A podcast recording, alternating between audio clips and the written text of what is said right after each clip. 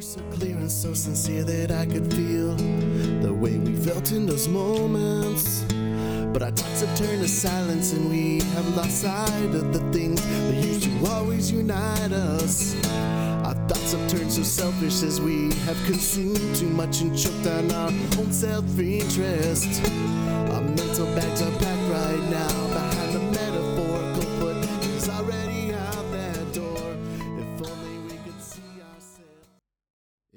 Friday, January 17th, and welcome to the very first episode of Shattering the Illusion. So, the other day, I was at the barber shop and the TV was on. You know, there were quite a few people in there waiting. And they had the news on. I think it was CNN, and the sound was off, and they had, um, you know, subtitles on. And I was sitting there on my phone, scrolling through the news and going through social media. And, you know, I was peeking up at the TV here and there to see what kind of coverage that they had. I, I'm not a huge CNN fan. Uh, but I will watch CNN from time to time just to get their their perspective. So I was sitting there, and there was two older gentlemen in front of me, and they were. I, I remember they looked up and they were talking about uh, President Trump, you know, and I could tell that these guys, you know, they they weren't really politically savvy. They didn't really understand what was going on in the conversation uh, between the two of them, you know, they were talking about the impeachment. And I think one said to the other, you know, well, they, they just impeached Trump, so he's getting kicked out of office. They did that to Bill Clinton back in uh, the back in ninety two thousand or what, you know, like, you know, they didn't have a clue. And you know, I thought to myself, wow, these guys are dumbasses, you know. But but were they really? I mean, or were they just average guys that just they don't they don't fucking know. They just they're there to they work hard and they pro- provide for their families and you know, enjoy life and they've got their hobbies and they they don't really care. I mean, what what does any of that have to do with them? And you know, I think that so many of us that are are involved and we do consume news and we try to stay up on what's going on and you know we've we've done our own research about what is impeachment how does this process work? And we've gone back hell I've actually gone back and read the constitution in the last couple of months. And um I I don't think that that people that think like me I don't think we're the norm. I I think that um, we get trapped on our in our own headspace on what's going on and you know sometimes get angry or sometimes get upset. And really i think for most people they just don't care or or even if they do um, they don't think that any of this stuff has anything to do with them. You know they're not really involved with the process of how our elected officials act on behalf of their constituents. And you know that that struck me. And you lose touch with that you know in a in the age of information and so many people are spending so much time on social media interacting and not interacting as much face to face with people like like we had to back you know back in the day.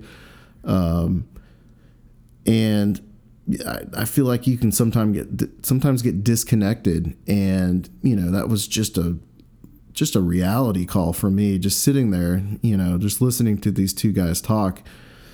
And I started to think about, you know, how many others are like that? You know, is that is that the norm? Is that the status quo? Is that and and I think it is, you know, I think that uh, when you watch the media, when you watch news coverage of whatever it is, it could be a school shooting or um, wildfires or you know a celebrity death or what whatever it is you know?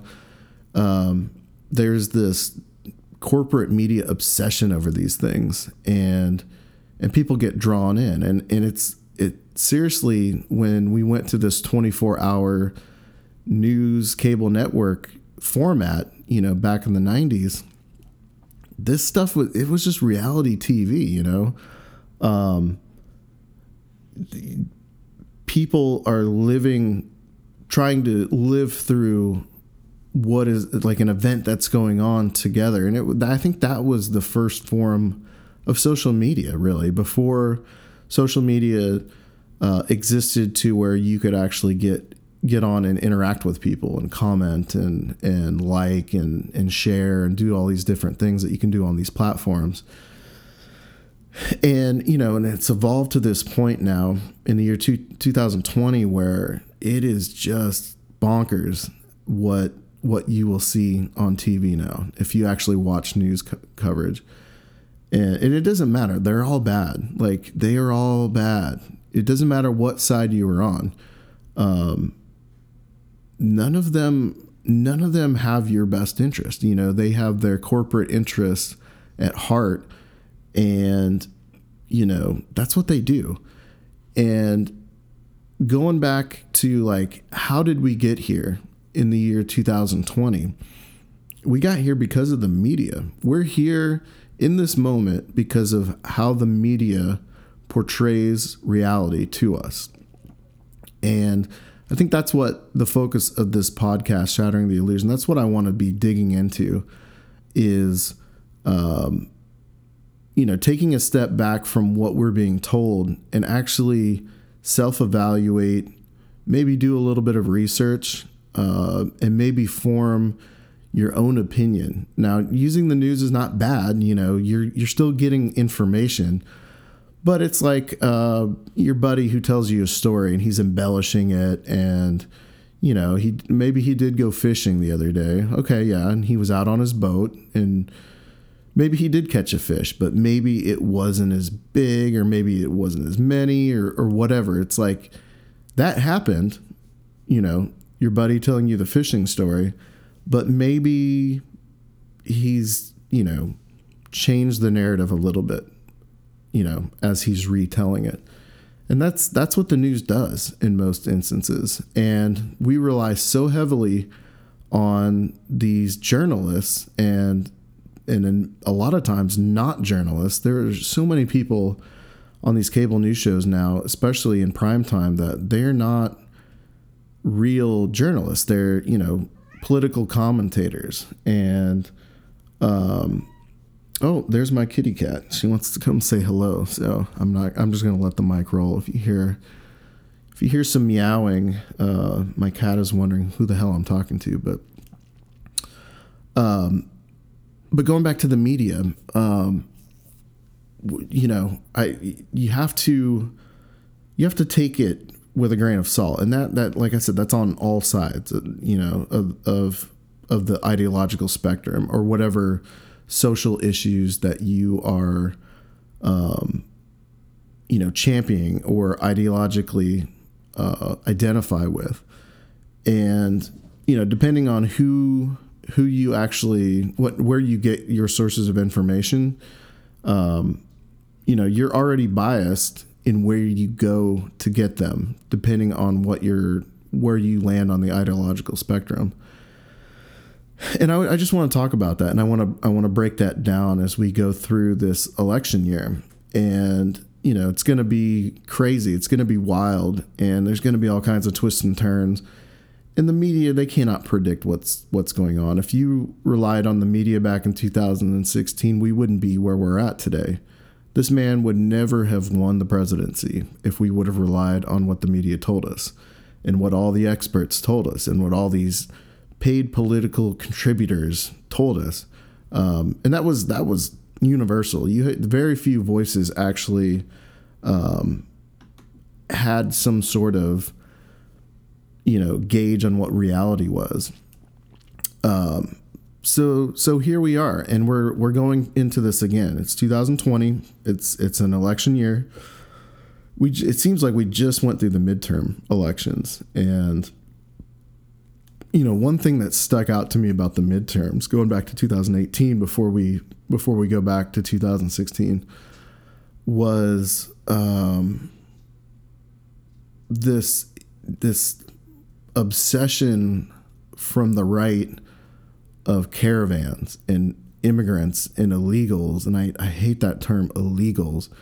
Um, man, they obsessed over this, and they used this as a scare tactic to get uh, conservatives and Republicans and Trumplicans and MAGA and whatever whatever side of the ideological spectrum you fell on the right, or even independents um, that were undecided. They were they were trying to get you to the polls and, through fear, and this is not anything that is new. I mean, they've used these tactics on on both sides before, um, but man, it really failed. Like it didn't it did not work and I think that that was an encouraging sign because a lot of people went out to vote.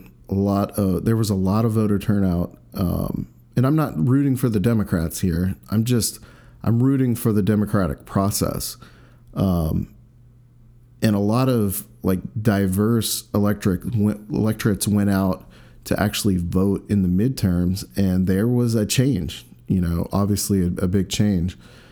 And um, I think that started with 2016. So when we go back and we look at 2016, we have to blame the media for for everything that happened. And for as much as the current president slanders the media and calls them fake news or certain outlets are unfair and biased and that was not the case in 2016 um, at all. You know, he until until the general election. Um, then I think you started seeing that push and that movement towards, you know, CNN is fake news and this and that and the other. But as we went through that primary season, and, and I followed the primaries on the Republican side, you know, you had these 17 hopefuls on stage. You had all these uh, political elites and and and then you had Donald Trump, you know, somewhere in the middle there. And you know, I I want to know who if Donald Trump wouldn't have been there, like my my thought was always like who would have been the nominee, you know? Like it would have it would have been so different. And would they have won, you know? Would they have beat the eventual nominee on the Democratic side, which ended up unfortunately being Hillary, um, would they have won? Like, would it have been close? Would it have, would they have been, you know, in a crushing landslide defeat um, in the general election? I, I don't know. Um, the focus was just on Donald Trump. I mean, those de- the debates had very little substance to them um, at all, and you know it as a informed person like going through the we're going through this process again i don't care about uh, the sound bites or the the hit job on the other candidate or wow they really landed a blow on biden or whatever it is however they these stupid pundits and these people in the media talk about it. I actually want to know what the hell they stand for. Like what is their plan? Like please tell me something that you're going to do to fix problems in this country because our country has many, many problems.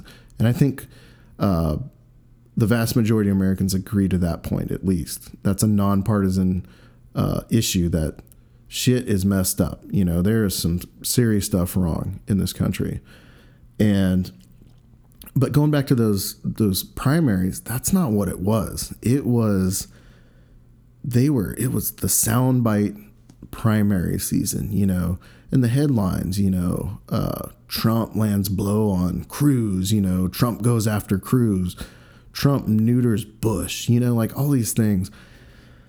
I honestly, and I, I watched all these debates and I followed the coverage. I cannot remember what the hell they talked about, like issue wise, substance wise. Like, I could tell you right now what they're talking about on the Democratic side in 2020. You know, like what the what the key issues are and kind of where people stand on those issues. These people who are are trying to get that nomination.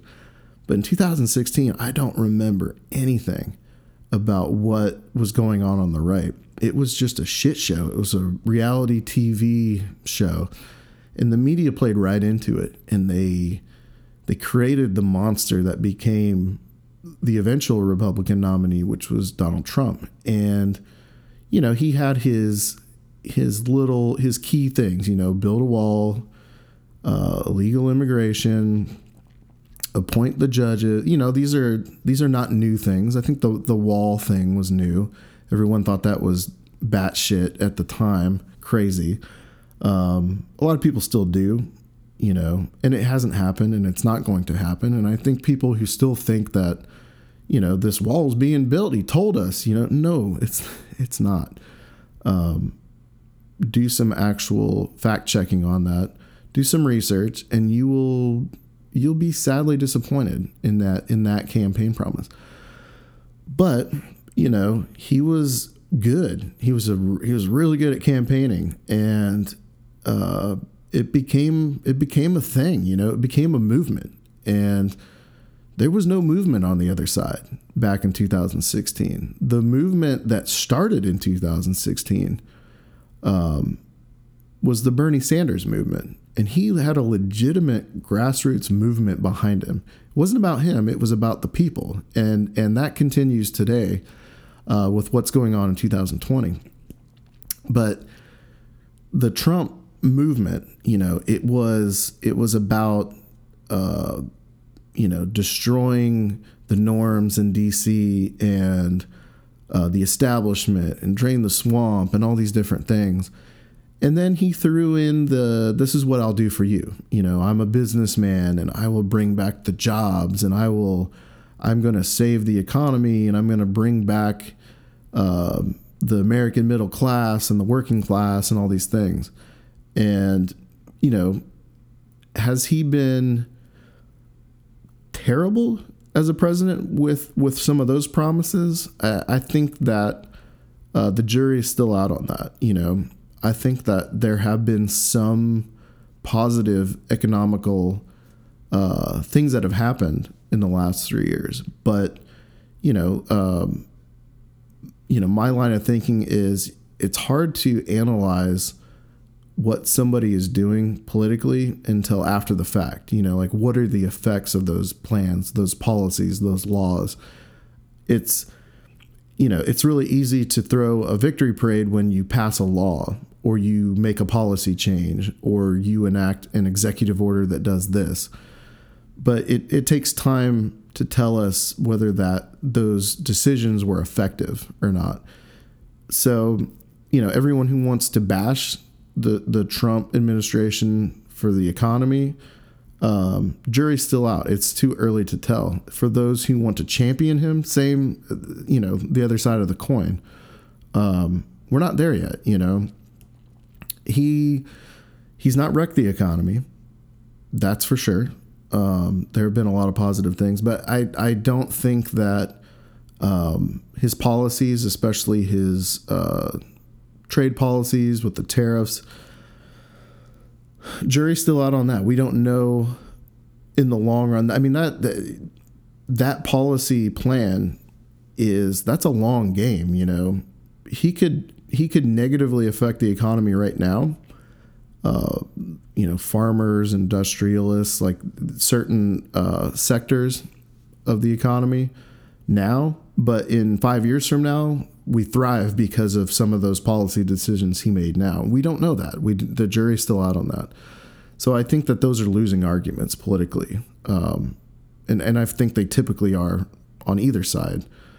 Um, but you know, you go back to to that campaign season and um, I don't, re- you know, you don't remember the policies and you don't remember what they talked about in the debates, but you remember the movement and you rem- you have all those visuals of those rallies and the rhetoric, and it got to the point where the the media, the same media now who um, spends twenty hours a day talking about him, obsessing over him, uh, mostly in a negative way they were the same ones that were sycophants to him back on the campaign trail in 2016. They would cover him, relentlessly, you know, breaking news. Trump's going to hold a rally. I mean, how many of his rallies became breaking news? I don't remember that in any other election cycle, um, unless it was like a major, you know, candidate uh, Obama is going to speak overseas, or you know, candidate McCain is going to give a major speech on immigration or whatever it was, you know, like whatever that key event was. You know, if you if you elevated what that appearance was going to be or that event, you would get more media coverage. But I mean, Trump could fly to a McDonald's and it was breaking news, you know, like they just fed into it. And and everyone agrees to that point now, you know, like all these years later. Um, so the same media now that that spends all their time tearing him down, they're the ones that got him elected. Um, that and and what happened on the other side, um, which was just a debacle. The Democrats just just a debacle in 2016, and we're seeing some, the, some of that again now in 2020. But so you know, you go back to to that campaign season and and talking about the media they did the same thing on the Democratic side. So, liberal, mainstream biased media, um, their establishment, they are pro establishment. They do not like change, they do not like anything radical, they do not like progressive policies because they are a corporate entity and they, you know, that's not good for their bottom line. They they back the candidates who align ideologically and policy wise with what's going to be best for the corporatists in America. And this has evolved for decades. You know, this is, I think, just now in the last four years or so. I think this is one positive thing that Trump has had, one positive effect that he's had. I think in the aftermath of what happened with Bernie Sanders in 2016, um, we're now seeing the positive effect of that now in 2020 because this whole notion of you know this buzzword of being woke you know like i'm woke. Um, i think that that campaign cycle it it awakened america you know. Whether you like the outcome or dislike the outcome or you're campaigning for a different outcome this time around i think more people are involved more people are aware and uh, we've seen a lot of people, especially in those 2018 midterms, become political. You know, like we had a lot of candidates who'd never run for office at all levels run for office, and a lot of them won, and and that's great. Like that's the way the system should work.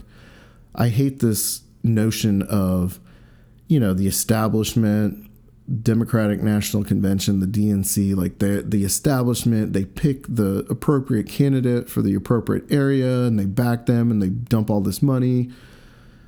That's horseshit, you know. And and they do the same thing. It's a little different right now on the Republican side because there's such a divide within their own party. You know, now if you're not on board with this president, they'll primary you. They will install a pro-Trump person to to primary you in your House race or your state legislature race or whatever it is at whatever level. So you still have both the right and the left trying to control the candidate process. And, you know, they tried to do that in 2016. One side succeeded, one side did not. The side that did not succeed, they ended up with Donald Trump as their nominee. He became the president. He has changed the party forever. On the other side, the candidate that people were most enthusiastic about, especially the young people, um, he was not allowed to become the nomination. And that was based on the super delegate system that was still in place in 2016. Bernie won many of those states. You know, he won 22 states um, back in 2016. No one even expected anyone to give Hillary a shot or or any competition. She was just this anointed next president, first woman president ever. And that's how they rolled her out and that's how they campaigned her. Um, and people were already doing victory laps, especially when Trump became the candidate. Every I mean that party was they were partying in the street. They they were popping champagne. They had already won the election. And um, a lot of people were pissed on on both sides, um, and it, it was just insane. So you know, I'm not a Hillary Clinton fan. I definitely, um, I was too young to vote for Bill Clinton uh, in either 92 or 96. I did not turn 18 until later in 1998. I voted, I did vote in the 2000 election. Um, I did vote for Al Gore, who should have won. I think he did win. Um, and that whole thing was a debacle. Um, I did not vote in 2004. You know, I did not agree with Bush. Um, plus, I was on my way, you know, as I was on active duty at the time, I was on my way to war at the time, the war that he started. And uh, and John Kerry was just another established establishment guy. He's the only one in the last 20 years or so who actually lost the popular vote to a Republican. That is insane, you know, to me. Um, and then, you know, I voted for Obama twice, and then I did not vote for either candidate in the last election. So, um, I was not a Bernie guy in 2016. I was not a Hillary guy um, either. I didn't really know Bernie. I didn't know anything about him. Like, who was this guy? Like, he was the senator from Vermont. He was an independent who caucused with the Democrats. He was running for the Democratic nomination. I didn't understand who he was. Like, and I, I started to follow him a little bit, but he turned me on to like progressive politics, liberal progressive politics, the democratic socialist stuff. And the more that I got into that, the more I agreed with it. You know, I don't agree with every single social or policy issue from that like progressive wing of the party, but uh, their number one sort of mantra is get the money out of politics at all costs. Like, um, there's movements to amend the Constitution to abolish money from politics, and I am 100% on board with that. I would say that that is my number one political issue now um, in 2020, and I don't think we'll ever get there based on how the system has worked. Or if we do, it's going to be decades from now. Um, it's going to take, you know, elections after elections of building on a movement. But I honestly think that that would be the greatest thing for our democracy, the greatest thing for this country if we somehow got money out of politics. You know, it's it's just ridiculous, and that that is why we have what we have um, across the board, and nothing has changed even though people are aware of it now, and I think a lot of people are now aware because of 2016, uh, it's still going on, and and the media and uh, the DNC, like all these all these big powerful entities, they're still trying to bullshit the American public on this stuff. They're still trying to fool us, you know, and that's kind of you know another another reason why I wanted to talk through this stuff on this podcast and just shatter this illusion of what you think is pure, what you think is real. It's it's really it's not, you know. Um, and, it, and it all goes back to money. All the political debates and arguments and conversations I have, whether it's with you know super pro Democrats or you know super pro Trump people or somewhere in between, or it's a collection of all. You know, I always I always win the argument. You know, I don't ever, no one ever wins an argument. You can't change anyone's mind really, especially today. But the one thing I can I can win the argument on, or at least get everyone to agree on, is the money and politics issue. You know, and I always make that argument of this is what the world would look like if we just got the money out. You know, and then from there you can talk about term limits and and different things. But you know, I think a lot a lot of people the only reason they try to stay in power is because of the money. You know, you look at these salaries for these Congress people, you know, senators and and uh, those who serve in the House, and man, there's a lot of millionaires. There's a lot of multimillionaires in there that didn't have that money when before they became a politician. So um, there's something, you know, seriously wrong with that, and you know that's one of my number one issues. But going back to 20, 2016, um, I think that the 20, 2016 has planted the seeds now for 2020. I don't think we're at this moment now without what happened then. And on both sides, you know. Um, obviously, Trump is the incumbent, he's running. So I don't know if you agree with him, if you support him, if you despise him, if you're impartial to him. It's been a rough go. It's been a rough three years. Um, I think even, you know, diehard conservatives will deep down think that, wow, you know, wow, you know, I'm a little amazed by that, or I'm a little shocked by that. And and his the whole point of of Trump is he he knows that he's outrageous and he knows that he's extreme and he he has more energy than you do. He will wear you down to the point where you just don't give a shit anymore. And that's what he's done. He's done it in the media. He's done it with the politicians. He's done it with Americans. And it's like it's like playing music really loud, like blasting music in someone's ear. After a while, like you just can't take it anymore and you just turn it off and you don't want to go anywhere near it. And that's kind of what he does. That's always been his strategy. That's been his political strategy. I, I honestly think he's a political genius for that strategy. You know, he owns it. He doesn't make apologies for all this stupid shit that he does and all this craziness. He owns it. And he goes out there and then he lies to you about it. And he gets everyone else on board with it. And before you know it, you don't know whether it's what what the hell's going on anymore. And then something else happens. Like he he's just a master manipulator over the news cycle and the narrative.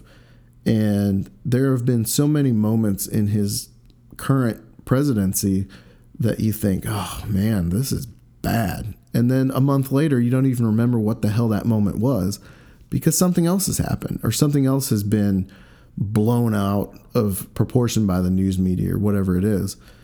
And, you know, he's not going to stop. Like he's not going to stop. That is that is a winning strategy for him. He's he's doing better than what you think he's doing with his uh, constituency, with his approval ratings, with the polls and all those things.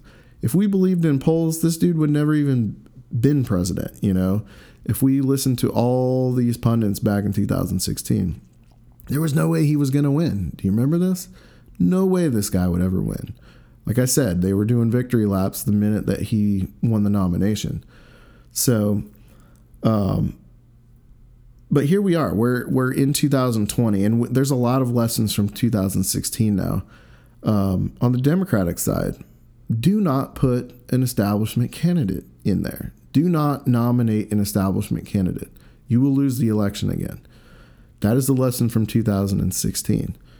And that's not where the money is. That is not where the corporate interest is.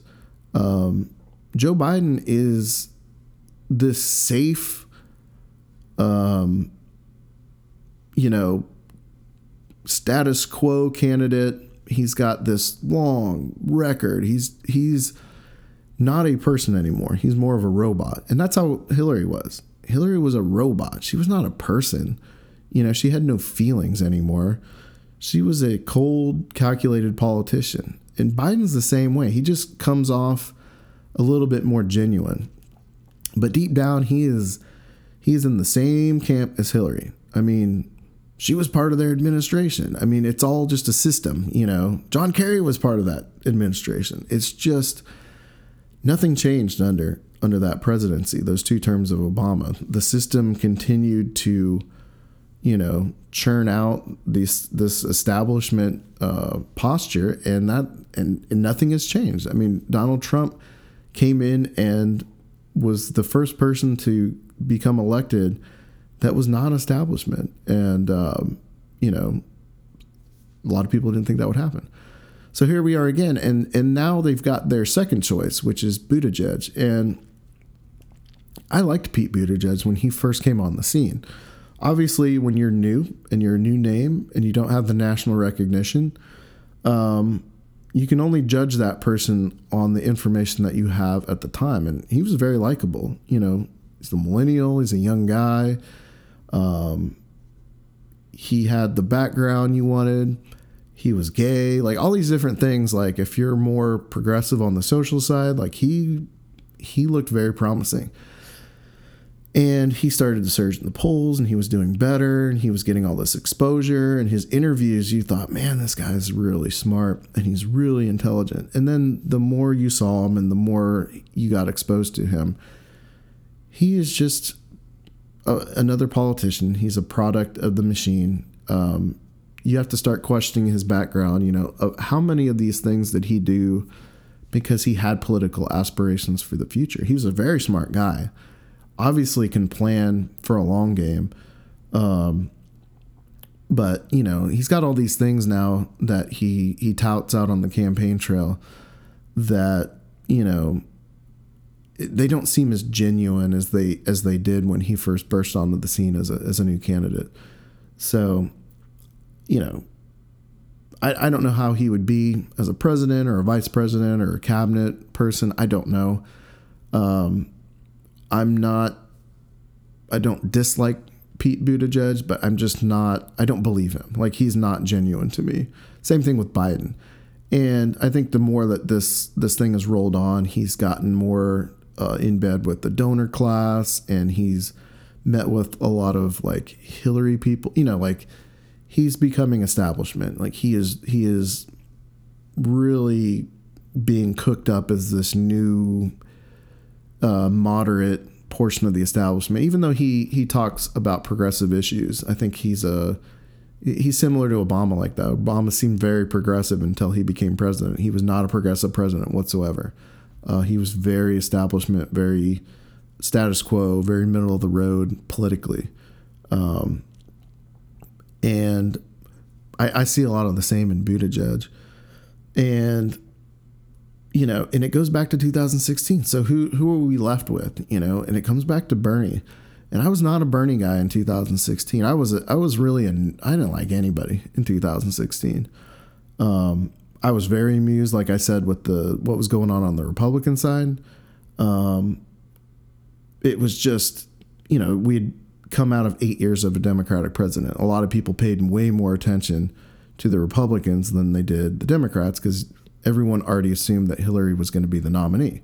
And I think it was rigged for her from day one. And it, and it really it was. Um, but no one expected Bernie to come out. And now what's going on in 2020, I think that people need to start preparing for a Bernie Sanders uh, candidacy for president of the United States. Uh, Democratic nominee Bernie Sanders. And I would never have said this a year ago or two years ago or four years ago or whatever.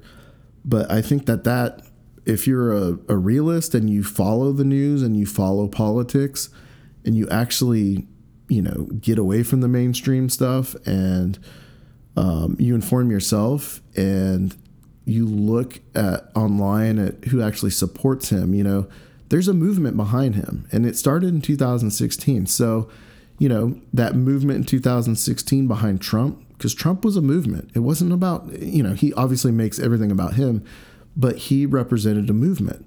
And I honestly think that of all these candidates now on the Democratic side, Bernie is the only one who represents a movement. And there is a movement behind him. And you can see it in the money. You can, see, you know, like I said, I don't trust polls. Um, but he's he's right there, you know. And and one thing that a lot of people don't talk about is Elizabeth Warren, um, as you know, like her and Bernie are are very much the same. Now she has changed quite a bit um, this election cycle. She started out way more progressive than she stands today. Um, she has walked back a lot of her progressive posturing, and I think that's pissed off a lot of the you know, like diehard younger people, progressive liberal base, that sort of sector. Um, so I don't know what's going to happen there. Like, obviously, we, we're going into these first primaries, and everyone's already predicting, oh, this person will win in Iowa and then New Hampshire, and then it'll be all be over by super. T-. I mean, they say that every year, and and that it doesn't happen. It's very unpredictable. No one predicted Obama in 2008 and uh, no one predicted Trump in 2016. So we we have to let this thing play out. But you know, I see this movement behind Bernie, and there's an even bigger movement behind whoever this candidate's going to be. There is a huge anti-Trump movement in America, um, and I think that's one thing that the news media ignores, even though they feed into it. Um, but what you're seeing with Bernie right now is, you know, the establishment hates Bernie. Like mainstream media, they don't like Bernie Sanders. They tout Biden every chance that they can. And they, all, oh Biden would be, you know, well, Biden, I can see Biden on stage, you know. If you've actually watched any of these debates, or if you watched him on the campaign trail, if you've actually gone on YouTube and checked out clips of him, this guy is not there mentally. I'm not saying that he's old or there's something wrong with him. He just, um, you know, Trump has all these stupid ass nicknames for everyone. Dude, he's he's spot on with this Biden one. You know, sleepy Joe. Like the dude just looks tired and confused, and you know, everyone they in these debates they keep talking about well, who's going to stand on stage with Trump. I don't think Trump's going to debate anyone when it comes to the general election. Honestly, I'd be surprised if there are any debates. Um, the way things are trending. Now, you know, some things could change, and, you know, Trump loves the spotlight. He thinks he can crush anyone in a debate. But I think he's honestly scared to debate whoever it is, you know. But you put Biden up there with him and they actually do debate, Trump crushes Biden. Like, because going back to 2016, if you watched him on those debate stages in the primaries, there's no substance there. It's just crushing personal attacks, and that's the way he's governed as president. It's it, there's no substance there. It's all, you know, who am I in a fight with today, or who am I making fun of, and then everyone cheerleads him on, like, oh, he's a bully, we love him, he's making America great, all this stuff. Not really, you know, and I get it. Like I'm I'm one of those individuals who I'm not a fan and I don't like it and I think it's extreme, but I get why he's doing it. I'm a realist and it's a winning strategy for him. And it's like I said, I, I think deep down he's he's not informed and he's not smart, but he's politically pretty savvy. He's pretty he could I would almost go as far as to say he's a political genius um, especially four five years after he's jumped in. You know, he he had not done this prior to that 2016 run. So, um, but I think that there's there's these movements on the other side. Um, the question will be, and this is what happened in 2016. Bernie gained all this momentum. He won states. He won primaries.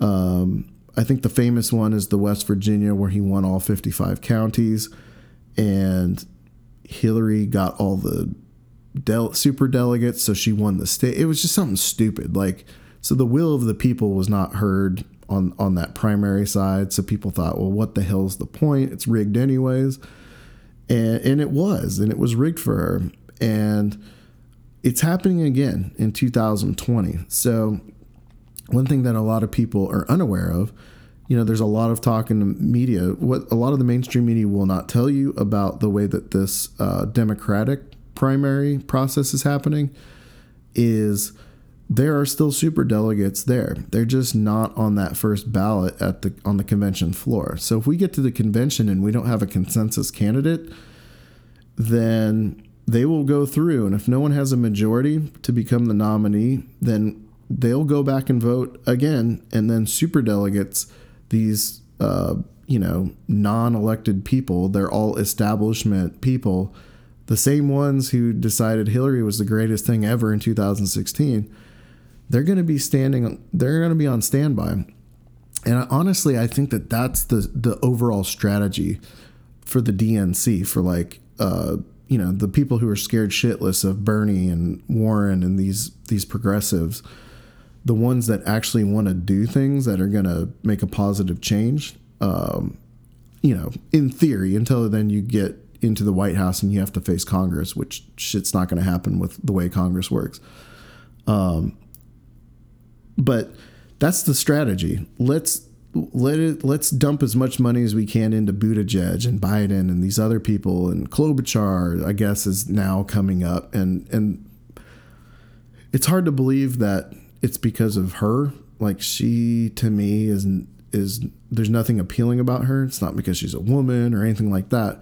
It's just she's establishment, you know. She she touts this like, "Oh, I can win against the, you know, whatever. I don't give a shit about you." Like you don't speak to me. None of your policies align with what I want to see happen in this country. So I'm going to discount you. But, you know, the strategy is if we think that these other people are a threat, then we're going to muddy it up enough to where we can get to the convention and we can get these super delegates involved because at that point we can control who the candidate's going to be. And I think that's honestly the strategy in this whole thing. And the media's they don't talk about that. I haven't really heard that talked about a lot. But just like stepping back and doing some research on what what the rules for the DNC are this time around, like I honestly think that that is a that's like the backup plan. Like that's a legit backup plan for them. And and that's scary to me. So and and the one thing going on right now in the media is uh, this Warren Sanders feud. That's not really a feud, but of course the media, the mainstream media, uh, this is an opportunity to knock both of them out, and we can get Biden. We can push Biden more because that's the guy we really want because we're all part of this establishment. And um, so, man, this bullshit has gotten so much airplay. This stupid like woman thing, and he lied, and she didn't. Oh, he she didn't shake his hand. We got secret audio. You know, it's like this is how we got Trump. This is how we got Hillary Clinton. This is how this election is going to be fucked up again is because of this kind of sh- shit in the media. And that's what i'm talking about. Like you have to you have to you know you can absorb your news from whatever outlet that that is your choice but man you have to it's like the going back to the the your buddy telling the fishing story you have to really analyze what the truth there what what the truth is in what they're they're telling you. Um, and how much of it has been spun or what angle why why question it? Like why are they spending so much time on this? You know on the surface it just seems like oh a gotcha moment you know because that's what politic the politics in the trump era have dissolved into is this gotcha you know slam dunked on this guy or ooh you know martha mcsally just called this guy a liberal hack. Let's you know she's wondering you know like none of this shit matters guys like that's that's what they're trying to do. Like ultimately at the end of the day, as long as they can continue to push establishment posture and make money, that's what they're going to do. And they don't really care. Like I think secretly at the end of the day after 20 hours of Trump bashing on MSNBC, those executives they sit in the boardroom and they they're they're secretly thinking, man, what happens if Trump doesn't win re-election? What are we gonna do? How are we gonna fill our day? What are we gonna talk about? You know, because that's all they talk about. Literally, that's all they talk about. Every hour, every lead off, breaking news story, Trump talked about toilets or you know, like whatever it is, and you know, secretly, I think they want they would love a, a Trump reelection, you know, because that is really good for their bottom line because people are just sucked into this reality show. And what you have to do is you have to turn it off from time to time and you have to get away from it. And and those two guys that I talked about at the barbershop, they had it right, you know, like they they didn't really know what the hell was going on. They didn't even know what impeachment was. And I'm sure that they go fishing and hunting and they go on these family and they're just loving life and they don't worry about it. Their blood pressure doesn't raise one ounce over any of this political stuff. And and that's good. But, you know, at the same time, um, there are a lot of people like me out there that that do care and are informed and and pay attention and you know we're we're heading down this this path of whether you're on the right or you're on the left or whether you're in between it, none of us are winning anymore. And and I think that it goes back to this Bernie Sanders movement. So the young people understand this and dude, they do not talk about this in the in the news. They don't talk about the young people. They don't talk about policies that affect young people. When's the last time on CNN or MSNBC they talked about uh, college debt? They don't talk about this stuff, you know like I said, they're they're too busy bashing Trump 20 hours a day. or peddling Biden or talking about Bernie Sanders and Elizabeth Warren's, you know, pissy fight or whatever it is. And you know, that that's where we're at right now and we we need to do better than that. Um I'm not telling anyone to abandon your ideological beliefs, your social beliefs. You know, this is a free country. You can vote for whoever you want. You can back whoever you want. But at the same time, you know, Trump supporters are not all rednecks and they're not all uneducated hillbillies and they're not all racists and, you know, white supremacy, you know, like all these things that the media likes to tell you or portray. You know, I have countless friends who are lifelong Republicans or you know identify as conservatives. Some of them not so much now because they have not they don't like Trump.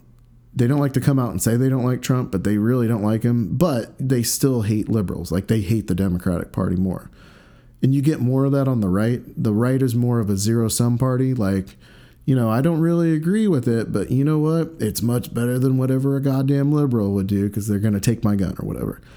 And, you know, I, the Trump supporter or the people who still support the Republican Party or have been lifelong Republicans and have fallen in line with what's happened the last three or four years, these are not dumb people. These are very smart people. And, um, they're way more focused than Democrats are uh, Democrats are all over the place ideologically, social the social issues, policy issues, all over the place. And uh, on the right, it's a little bit more streamlined. It's a little bit more concise, and and their their go tos. You have way more single issue voters on the right. Um, guns, God, abortion. Those three always win. You've now you've got uh, you've taken that triangle and made it a square with the illegal immigration that that has become the big. You know, most people they don't even understand how illegal immigration or immigration policies affect them, but you know that is a ideological talking point, so they have adopted it for whatever reason. I think people on the on the left don't understand it. You know, that is a very complicated issue that not a lot of people understand. And you know, it's not the most pressing issue. You know, yes, that's a serious issue and it needs to be fixed. But uh, you know, we can talk about that another time. Um, but the the Republican Party, you know, like I think people have to stop uh, thinking that people are going to flip on Trump because they're not. They support him. They support the party. They they probably don't agree they're probably feeling a little bit guilty or ashamed or feel like uh, a little bit gross about that support. But in the long run, this is a long game. You know, they're brand loyal. You know, your your favorite brand might put a product out that sucks. It doesn't mean you abandon that brand, you know, like you just might not buy that product or might not, you know, think about that product for a few years and then they come out with a new product and you're back on board. You know, that's kind of the way politics works. And I think this notion that, oh, everyone's going to dump Trump and vote for a Democrat, it's not going to happen. Um, that's just reality. And I think people need to get over that. And the media doesn't understand that. They like to, they still like to slander the Trump voter, the Republican Party voter, supporter. And uh, yeah it, I think that's a that's a dead issue, you know. But on this on the same side of it, I think your your typical liberal or Democrat like there's another misconception about what a liberal is, you know, and a lot of my Republicans friend Republican friends call liberals pussies. I I hate that fucking terminology. I hate that.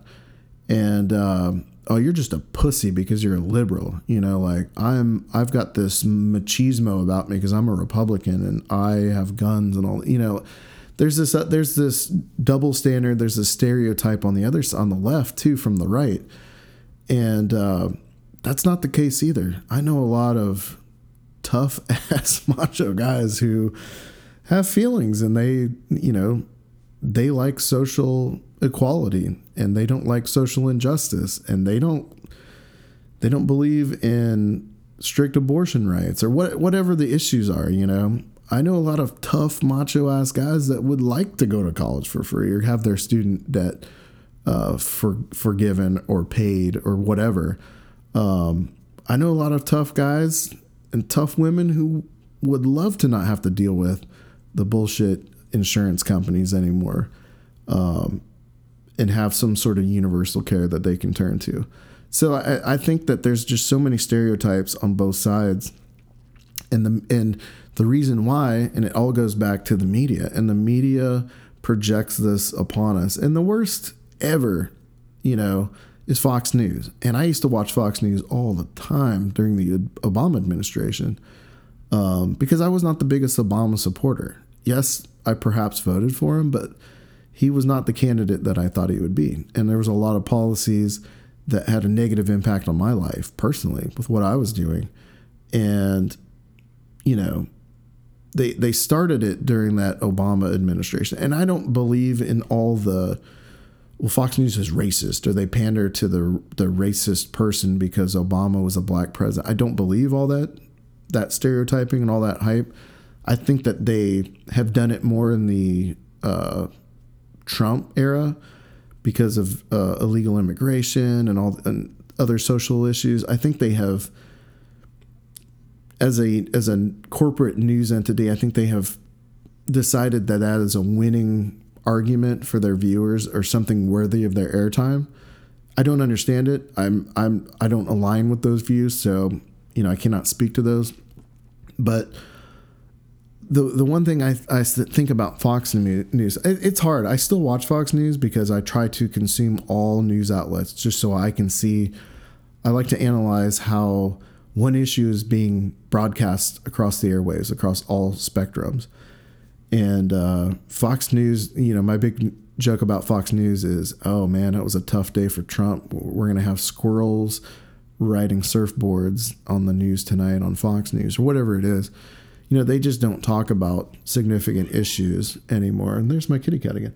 They just don't talk about significant issues factually or truthfully to their viewers. If it if it has a negative impact on the Republican brand, they don't talk about it or they project it or spin it or turn it. And I just don't think that that's fair. Like I expect fair coverage of everyone, you know. Um, if he sucks, talk about it, you know. Doesn't mean that he he or if he does something that sucks, talk about it. It doesn't mean that he is the worst thing in history at that moment, you know, but but be more truthful to your people, you know, your your followers, your viewers. They they don't do that. They they've become a propaganda machine. Um, and it's sad. Like I have been through the Holocaust Museum, and I have I've witnessed these like propaganda um, displays for the Nazis. And I'm not saying that Fox News is or Nazis or trying to compare anything to that, but it's not. It's obviously not at that level. But like, if you've ever studied propaganda and how propaganda works, I mean, the Nazis were masterful at that. Um, obviously, they didn't have a free society back then, and they could control what everyone like.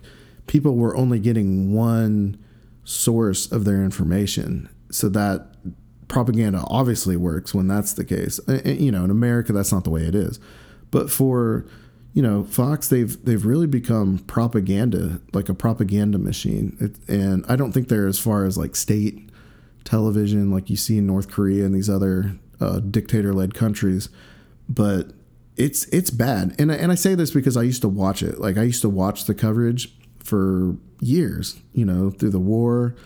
Um, you know, when I was married, like the the family I married into, they were more conservative. Like I watched a lot of Fox News, and I cringe now when I when I turn on the network. But I do. I, I still watch it. Um, they're very fair to the military, and I enjoy that. Um, they they're not as obsessed with like one issue. They won't like bludgeon one issue to death on that network like they do on something you know like the left, the, like the MSNBCs of the world. Um, they actually still report news, especially in the evening, like they're uh, five o'clock, six o'clock, seven o'clock. Like when you get into that time frame, they still uh, have like a news broadcast more like your local news. And I enjoy that because they do talk about, they do report on stories abroad. Like MSNBC does not do that. CNN does not. They got away from doing that. It's all just uh, politics in DC. Like like on the other networks, nothing exists other than Washington D.C. That's the center of the universe, and and in some ways, it, it is a portion of the universe that has a great effect on on everyone, but like that's not it. Like that's not the only thing going on in reality, and you wouldn't know that when you when you only watch those networks. So. Um, so Fox still does some stuff. Uh, when you get into the prime time, like they're just unbearable now. Like I can't, I can't even those guys are just propagandists. They take their key sheets from the administration. It, it's disgusting. Um, whatever, you, know. But but my point is, if you are only basing your perception of what is going on on your consumption of like this mainstream media or YouTube clips, like because YouTube's even worse. If you go on there and try to get your news clips from there from those networks, man, they have cherry picked the best ones to just like hook you in, you know? And a lot of it's out of context or, you know, like I, I see things shared on social media all the time or tweeted, retweet, retweeted, just the dumbest things. It's like that has nothing to do with people. Like that is just, it's for entertainment purposes and it's a gotcha moment. And that's what the politics have dissolved into. And, you know, I was just astounded when I watched the impeachment hearings uh, when we were going through that process. Um, and I, am going to talk about impeachment. I'm going to do another episode just on, you know, like what I've I've I've viewed most of this stuff, and I have done quite a bit of research on impeachment and the process and all these different things. And you know, I, have got a I've got a whole take on on how that process kind of played out and what I've seen, and then how the news has then not ruined it, but like they have like this process it, it's gonna happen and and yeah, the media man they both sides, like both sides of the media, have just distorted this process. You know, I, I loved it because yesterday they swore them in, and it's like, oh shit, it's real now. Like you've been sworn in, now you have to sit here and do a job. And like if you paid attention to the media, it's like, oh, this won't even happen. They won't even get to a trial. They're going to dismiss, you know, like this process was going to happen. There will be witnesses. There will be some sort of process. We already know what the outcome is I think you're a moron if you think, like, I honestly think they could find a dead body in the Oval Office and they'll still acquit the guy. That's just the way politics have dissolved in America in the year 2020. But uh, there's still going to be a process, and and I think you should watch it. And um, it's a political process. This is not a court of law. This is not the United States judicial system. This is politics, and this is politics at its like peak. So you have to understand that. Like one one side's not going to win. Like I think both sides lose. Like I think both sides have already lost in this process. But you know, it is for those people who are somewhere in the middle. You know, uh, like myself. You know, who objectively bash both sides or will praise both sides at times. Um, you know, like this is this is history. You know, I want to be able to remember this process. Um, so in 20 years, when they talk about this Trump impeachment and how this was a terrible time, I can be like, oh yeah, I remember that when I'm all old and crusty and whatnot. I don't remember the Clinton stuff. I was too young. Um, this doesn't happen very often. I, I, and I hope it doesn't start to become a thing that is like a political tool. And and that's what the Republicans have been arguing this whole time, and it's not. You know, the, this was an extreme reaction, like I said earlier, to extreme behavior. That's what it is an extreme reaction to extreme behavior. And hopefully, this won't be the norm. Like, I, I honestly hope the next presidency is the most boring thing on the planet.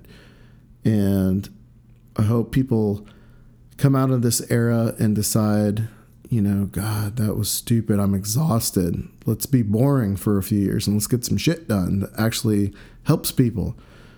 But the media doesn't want that. The establishment doesn't want that. And the corporate interests who control the politicians, they sure as hell don't want that.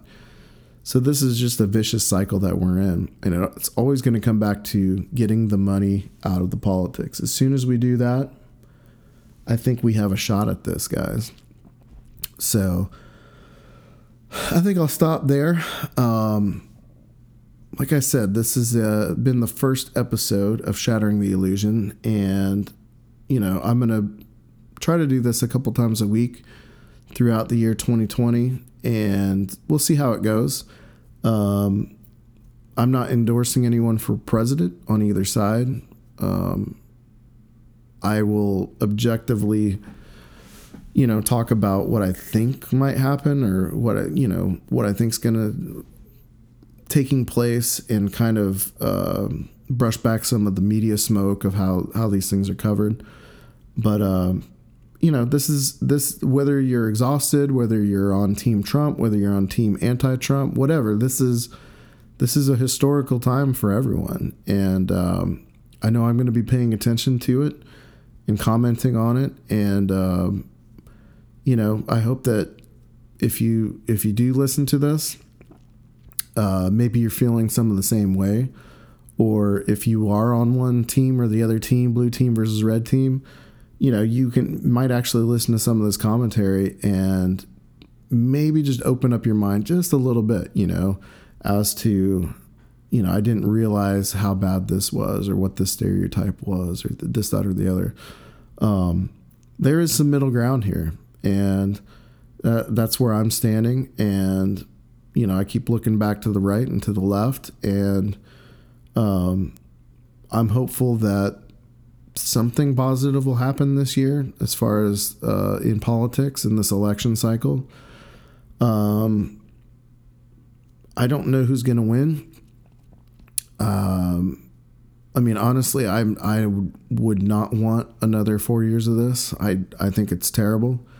Um, and you know, that's it's not because I'm anti-Republican or anything like that. It's just it's bad. It, it's bad. Just looking at it through a, a, the realist lens of clarity, it's it's been bad. You know, it's been bad on both sides, and it's not going to get any better.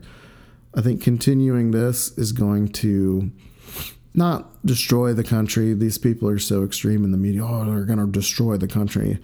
I think the country will survive. I think the institutions will survive. But I think that this extreme behavior and these extreme reactions, I think they're just going to keep getting worse and worse. It's going to be a reciprocal thing, and and I'm ready for a, a period of boring. I just, I honestly am. I don't really care what the president is doing as long as they're not being corrupt and they're working on behalf of the people, and the people in Congress are trying to actually pass laws that affect the average person as opposed to tax cuts or some healthcare victory that really made improvements, but it was like a half, you know, like these political things, like get the shit done, like go all or nothing, you know, if it's going to help everyone, everyone get on board and fix it, you know, quit fighting about it you know, there's compromise in there. Like there's legit compromise in there, not bullshit how politics work compromise, but there's legit compromise um, on a lot of these issues, you know, and I think the sides need to work a little bit better together. I think I think this media polarization era needs to stop. Um, I would never say regulate news media or anything like that, but something needs to happen. Something needs to change no one this isn't making anything better um, and you know it's an interesting time.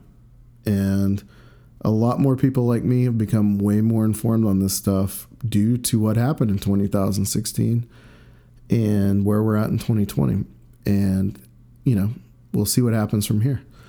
So uh, if you like anything that you've heard you can always click uh, subscribe. And uh, I'll talk to you guys next time.